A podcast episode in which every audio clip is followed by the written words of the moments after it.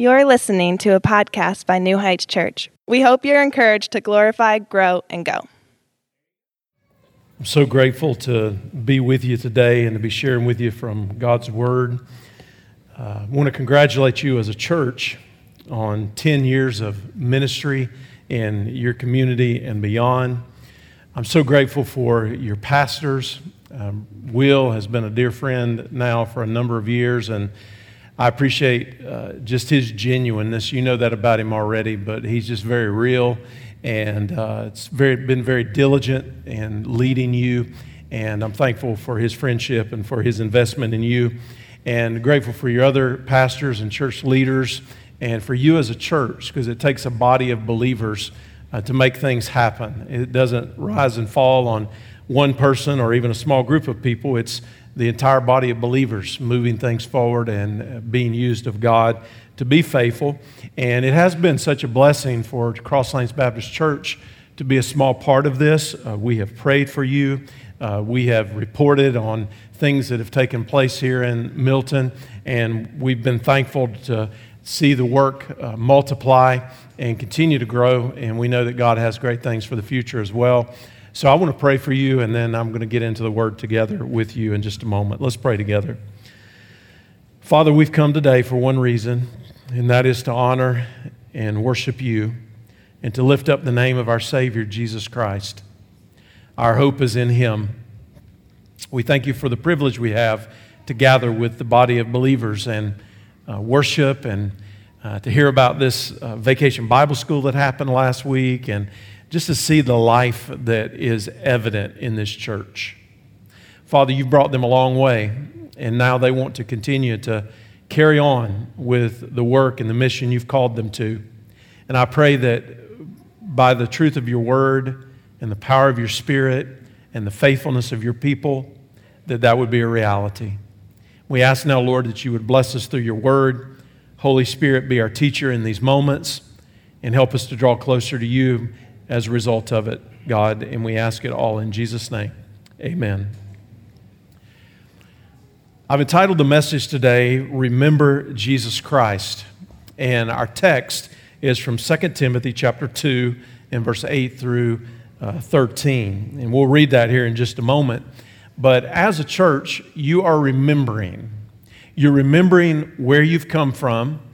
You're thinking back with stories and uh, memories of things that God has done and ways that He has blessed.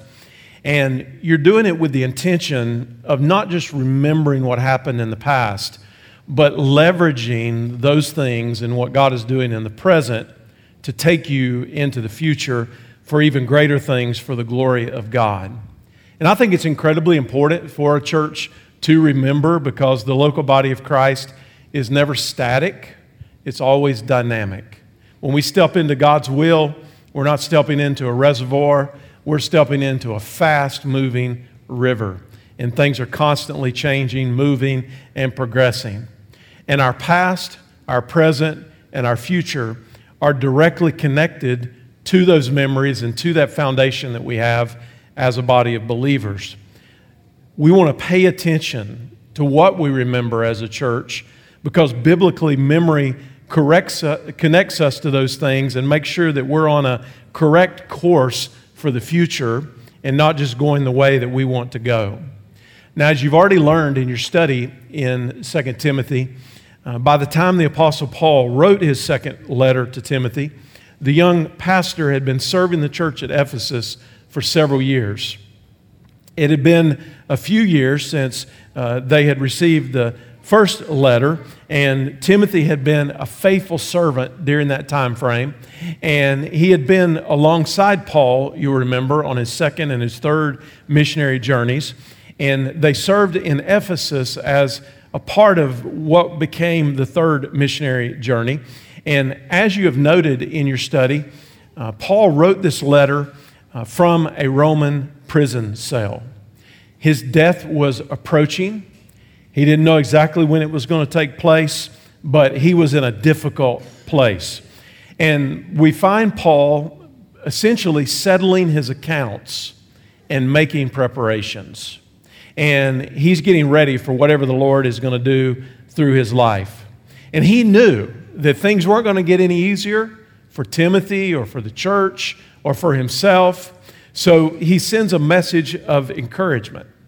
And that message of encouragement is persevere in the faith and proclaim the good news about Jesus. It's the same message that we receive today to persevere in the faith and to proclaim the good news about Jesus. That's a great focus for us as we remember Jesus Christ. So let's begin reading here in verse 8, and this is what the Bible says Remember Jesus Christ, risen from the dead, the offspring of David, as preached in my gospel, for which I am suffering, bound with chains as a criminal. But the word of God is not bound. Therefore, I endure everything for the sake of the elect that they also may obtain the salvation that is in Christ Jesus with eternal glory. The saying is trustworthy, for if we have died with him, we will also live with him. If we endure, we will also reign with him. If we deny him, he will also deny us. If we are faithless, he remains faithful, for he cannot deny himself. Leading up to these verses, Paul uses three examples by way of illustration to point us to people of faithfulness in different roles. He uses the soldier who cannot afford to be distracted. He has to focus on the one to whom he is answering and on the mission that he's been called to. He uses also an athlete, and an athlete has to compete according to the rules if they don't want to be disqualified. And then he uses a farmer. And a farmer is uh, in a position of being diligent and looking with an eye toward the future about what's going to be produced in his crops. But he gives us all of those examples not to stop there, but to set up the ultimate example. And the ultimate example is Jesus Christ.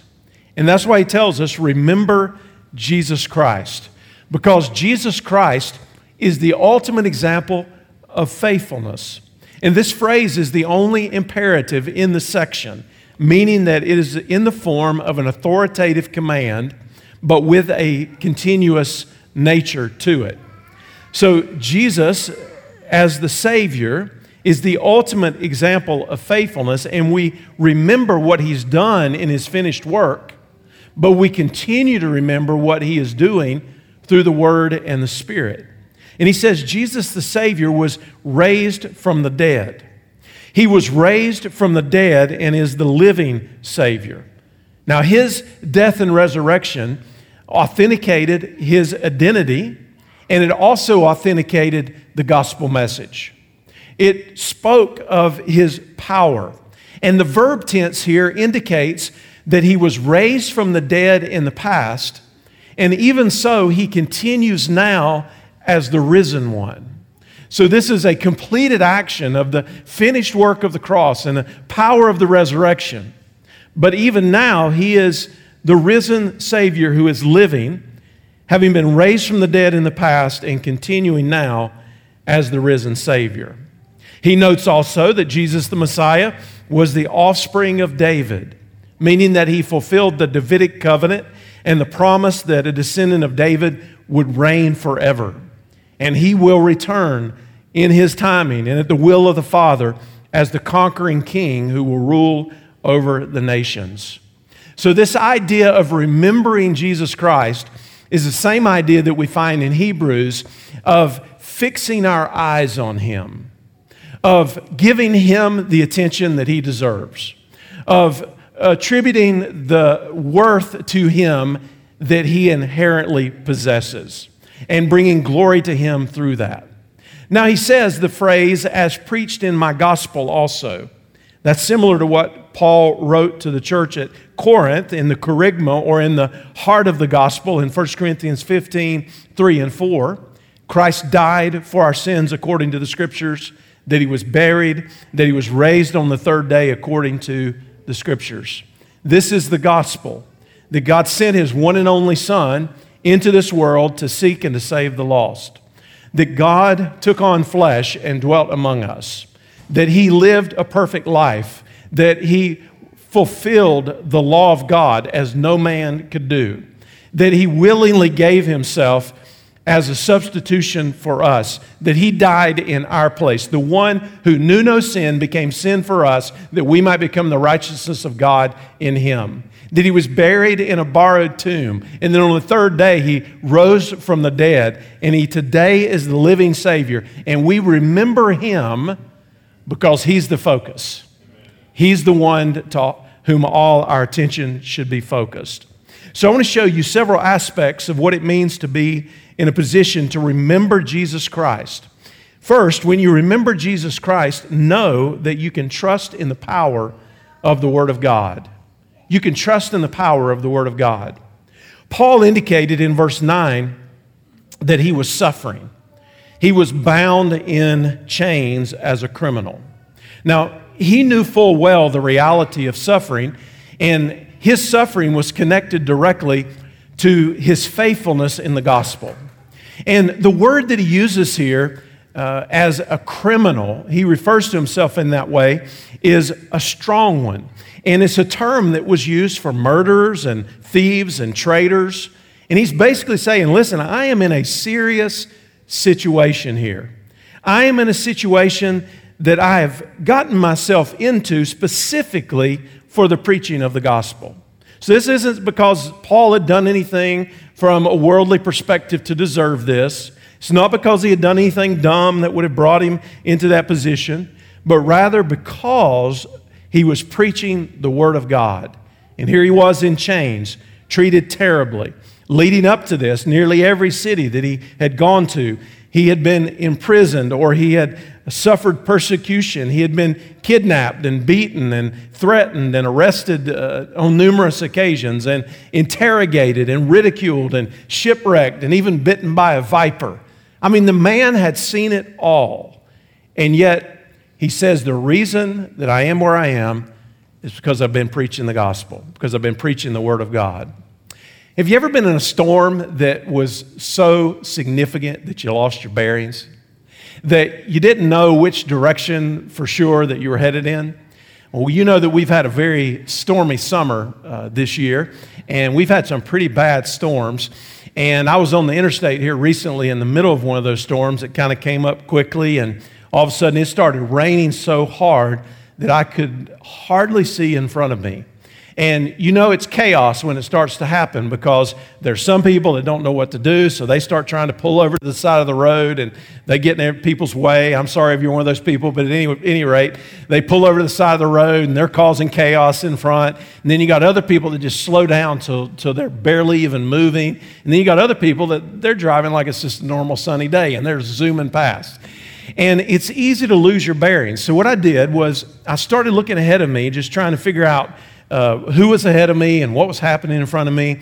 And I was able to get my eyes on a vehicle that was a little bit further out in front of me. And I kind of just kept my distance until finally we came to the edge of that storm and it cleared. And I was able to see where I was going.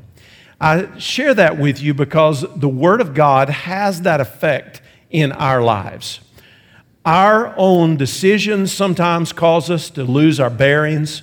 Uh, sometimes decisions of other people around us cause us to lose our bearings. We might lose our way. But the Word of God shows us the direction that we're to go in. And the power of the Word of God is evident uh, in our time of suffering, and I should probably say, especially in our time of suffering. Listen to what Paul writes in Romans 5 and verse 3 through 5. He said, We rejoice in our sufferings, knowing that suffering produces endurance, and endurance produces character, and character produces hope, and hope does not put us to shame.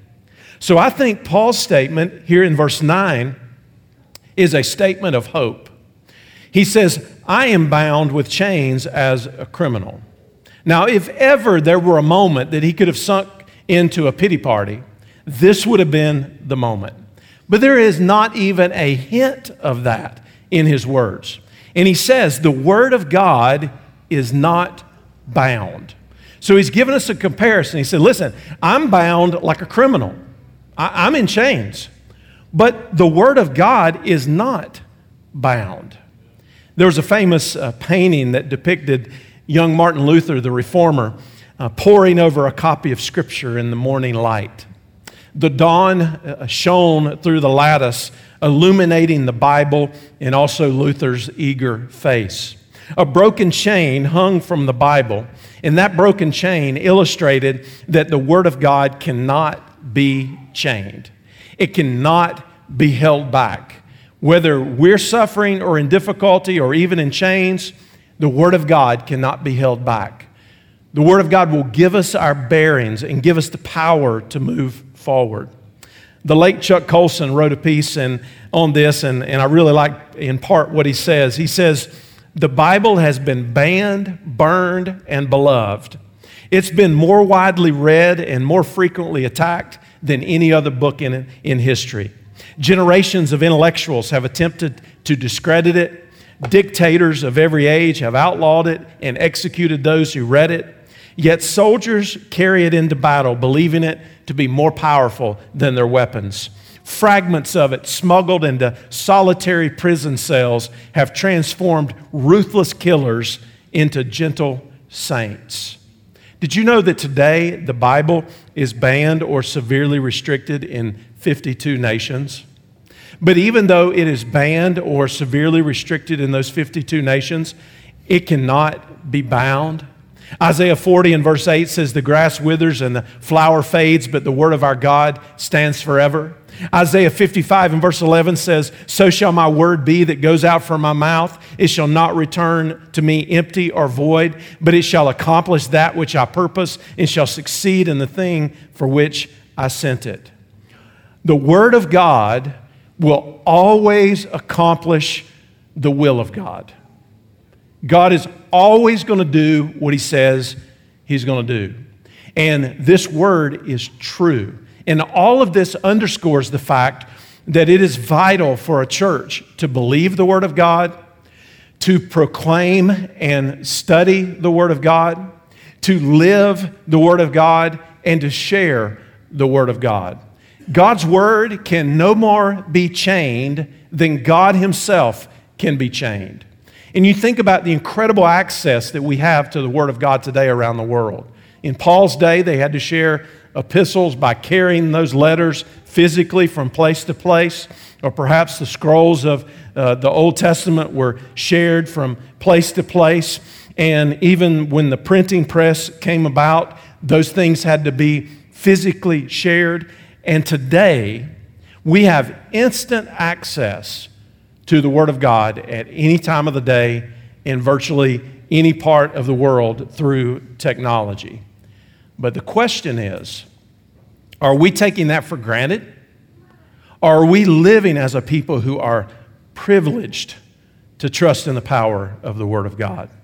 History tells the story of many once great churches that were filled to capacity, that heard the Word of God preached consistently.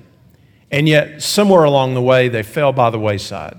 Now, I understand there are any number of reasons why that might be the case, but I'll tell you, I think there's one common reason that we could point to. They all lost their bearings on the Word of God, and at some point they began to ask, Did God really say? That is a question that has been asked since the Garden of Eden.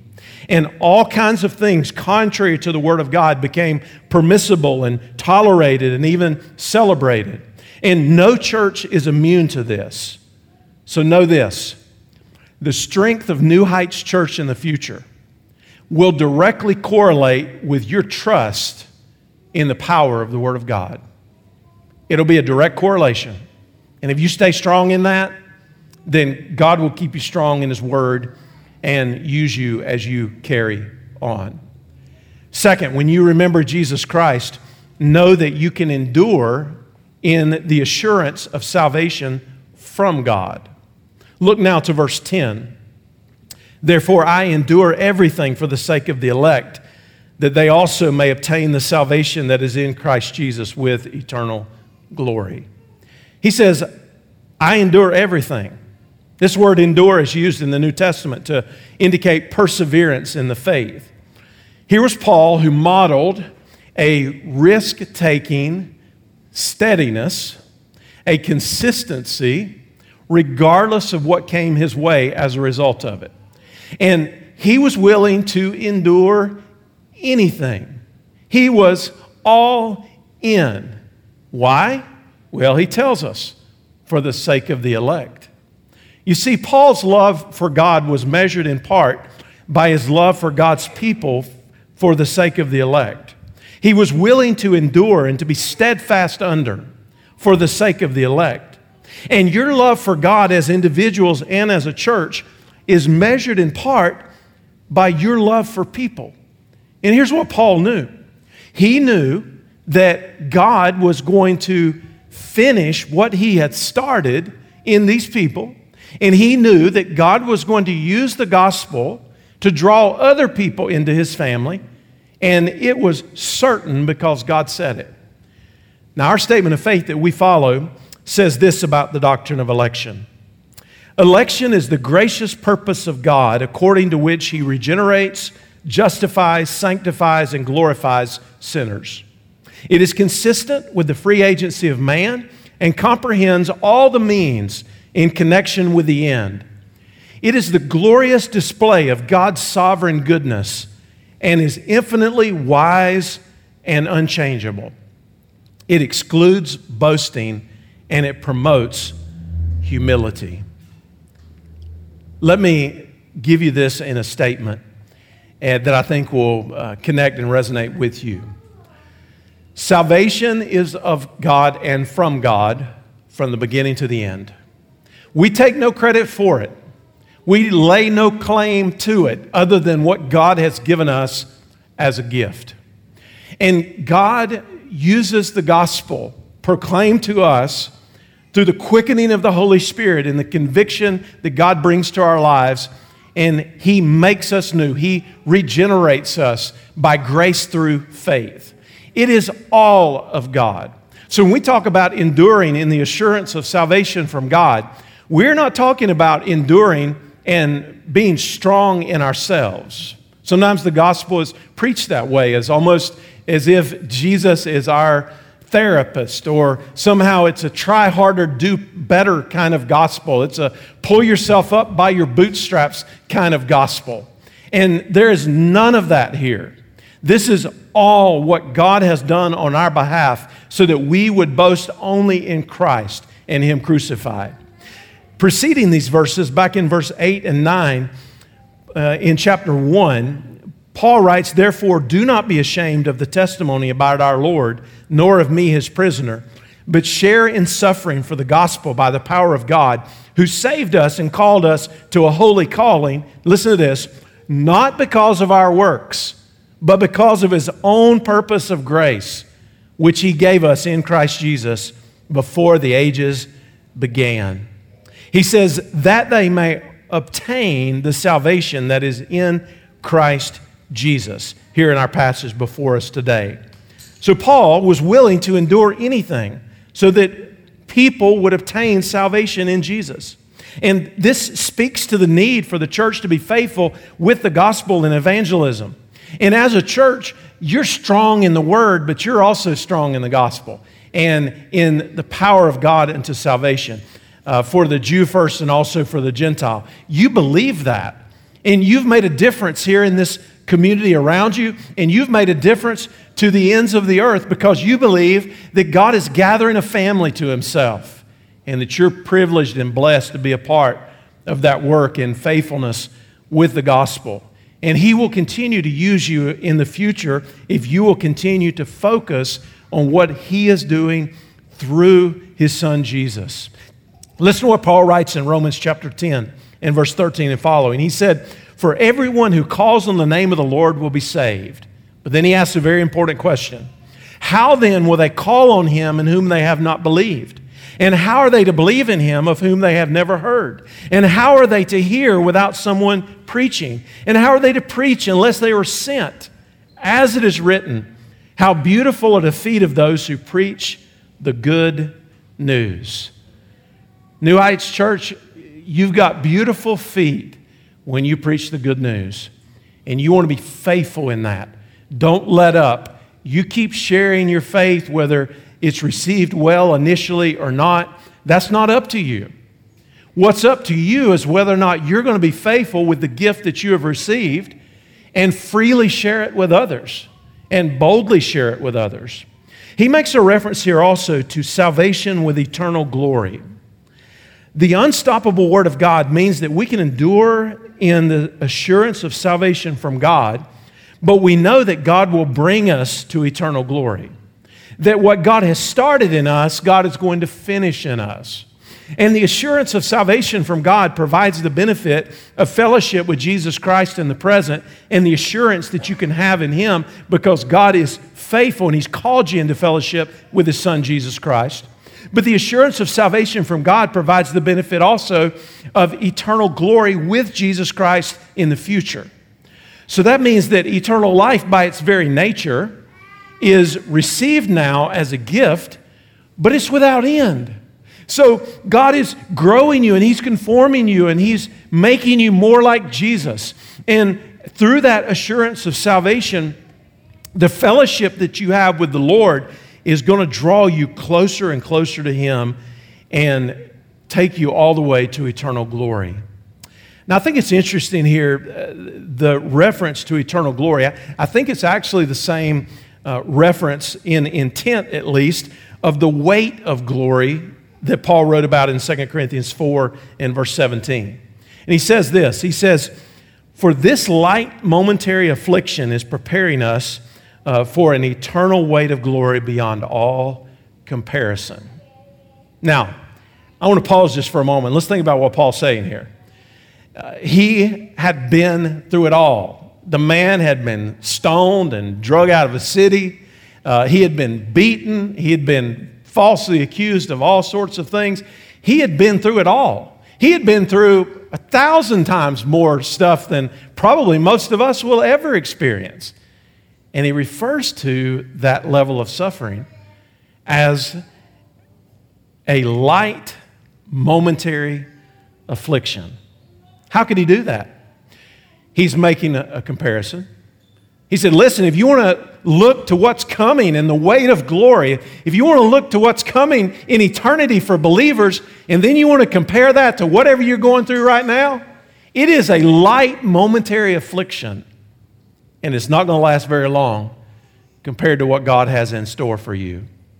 C.S. Lewis wrote his book, The Great Divorce, and it's a fictional work about heaven and hell.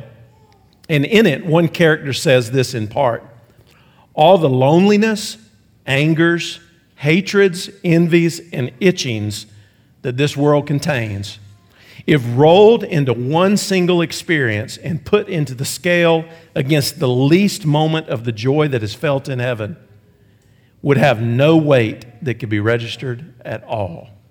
On the one side, we have a vapor, and on the other side, we have the weight and the value of glory and eternity. You know what my struggle is sometimes, and I, I guess that uh, some of you are the same way? I get wrapped up in day to day life.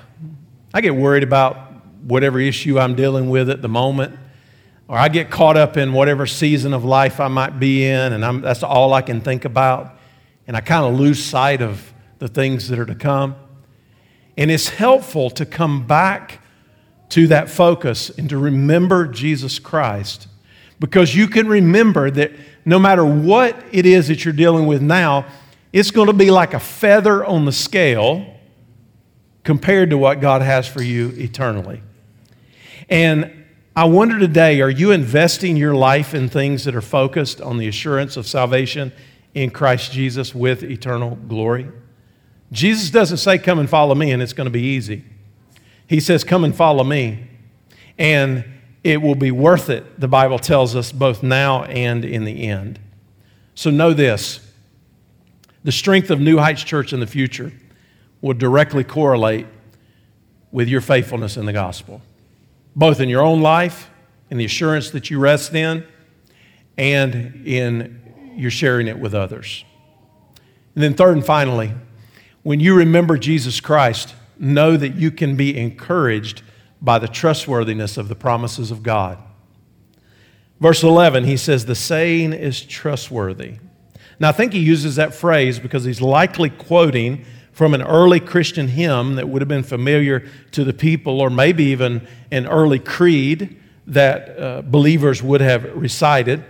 And that's why he introduces it as a trustworthy saying or statement because it already existed. It's like the preacher that says, Someone once said, uh, or you're referring to something, you may not be exactly sure who said it or when it was said, but you know it was said and you know it's important, and that's why he introduces it this way. And he's using it to state the truth. Now, you'll see here that he also uses what's called synonymous parallelism, where the second line repeats the same concept as the first to make the point, often by way of uh, similarity, sometimes by way of contrast, but he's doing it for emphasis. So, what are these statements that he makes? If we have died with him, we will also live with him. The Bible speaks of dying with Jesus in two ways. One is when we recognize that our old life ended with Jesus on the cross, that we have been crucified with Christ, and it's no longer I who live, but Christ lives in me. In the life I now live in the flesh, I live by faith in the Son of God who loved me and gave himself for me. So that's the moment that our salvation begins. And then the other sense that it is used in is in the sense of us being willing to pay the price for following Jesus. Our level of commitment and surrender to follow Jesus. And of course, he's referring to the first uh, because that's the foundation. But he's speaking in a continual way, and he's speaking, I think, more about the second way of our dying with Christ and living with him. Even if we die with him, we aren't dead. We are more alive than we've ever been. And Jesus gives us resurrection life now, and he also gives us resurrection life to come.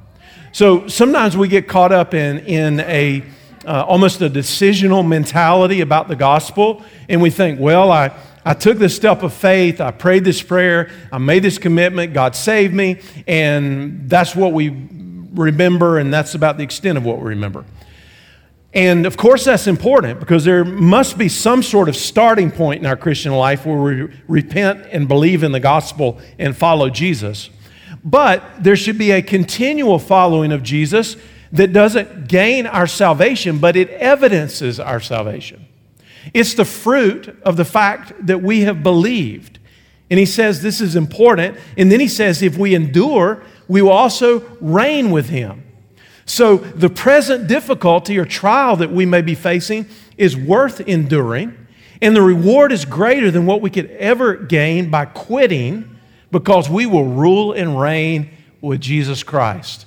So here's what some of y'all need to hear today. You're caught up in the midst of whatever it is that you're dealing with. Maybe it's a personal spiritual crisis, and you're wondering, is it worth carrying on?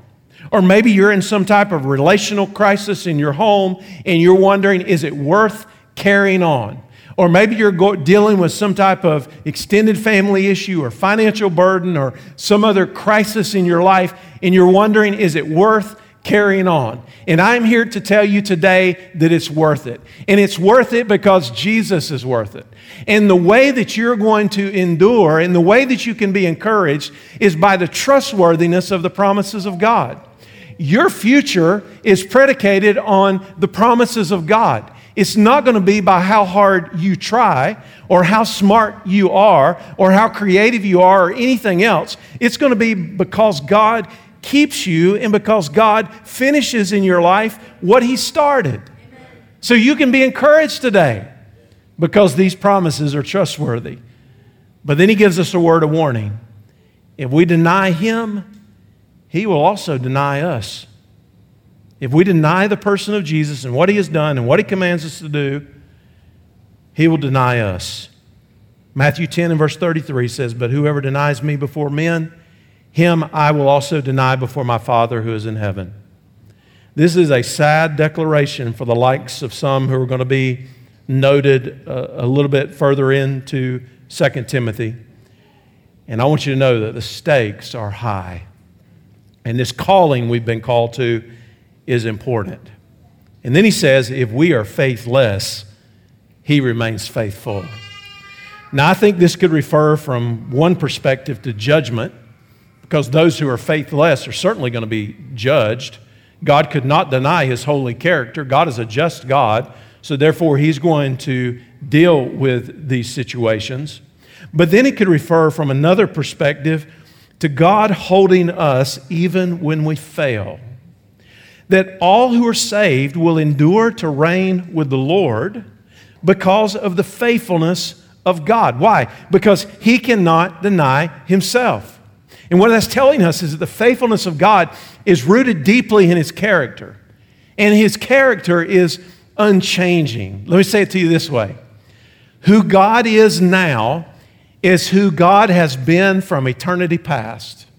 And who God is now is who God will be for eternity future. He is unchanging. There is no shadow of turning with him. And he cannot be untrue to his own nature. I love the way the saintly pastor Samuel Rutherford put this. He spent several years in prison himself in a place called Aberdeen, and he wrote this many years ago. He said, Often and often, I have in my folly torn up my copy of God's covenant with me. But blessed be his name. Blessed be his name. He keeps it in heaven safe, and he stands by it always. This is an amazing truth that God cannot be untrue to his own nature, and he will not deny himself. So, how are we going to make it through? By the faithfulness of God. How are we going to get through the storm? By the faithfulness of God. How are we going to cross over from this life into the next someday and see our Savior face to face? By the faithfulness of God. And we are remembering Jesus Christ because He's the one who has guaranteed this for us. And one commentator said, Our faithlessness cannot in any way detract from the Son of God in His glory, as He is all sufficient in Himself. He does not need our confession. It is as if Paul has said, Let everyone who wants to desert Christ desert him. They will take nothing from him. For when they perish, Christ remains unchanged. So know this the strength of New Heights Church in the future will directly correlate with your confidence in the trustworthiness of the promises of God. And I close with this God is always faithful. He's always faithful. He's faithful to His word, He's faithful to His people, He's faithful to His promises. But here's something else I know by way of experience it's sometimes easier to start something than it is to sustain it. Have you noticed there are a lot of people, especially in our society, that just they just quit a lot of stuff. They get tired of it and they quit it. Uh, maybe they even quit their family or they quit something important. Why is that? Because it's easier to start something than it is to finish it and sustain it. But when we trust in God, He will be faithful and He will remain faithful to New Heights Church. And I want to encourage you in that. As a church family, Cross Lanes Baptist Church just celebrated uh, 63 years of uh, our anniversary uh, back in the spring. And I remember hearing the story from some of the early founders. All of but one are now with the Lord. Uh, and she's no longer uh, able to be a part of our church family. And God took her in a different direction some years ago. She just celebrated her 100th birthday. But at any rate, I remember hearing those stories, and, and they would tell, and, they, and I remember her telling specifically at our 50th anniversary of how there were a few people, a handful of families back in the late 1950s, 1958, and they saw a need for a church in Cross Lanes. So they began to pray and began to gather and had a Bible study in a home together. And then eventually, uh, this small group of families were willing to lay it all on the line to see that church started. These were not people of uh, great means, but they were willing to lay their own homes on the line as a guarantee for the first property that they purchased that our church now sits on. And I think back to that level of commitment, and then I think to 10 years ago when God gave your leadership the vision that He did, and how there were a handful of people who were willing to make that full commitment to say, We want to see what God is doing. But I want you to know this it wasn't just that small group of families in 1959 that made that commitment. It was the people that endured in 1969 and 79, 89 and 99 and 2019 and even up to the present day. And remember what I told you at the the message today that the will of God is not a reservoir, it's a river. And we step into that fast flowing river.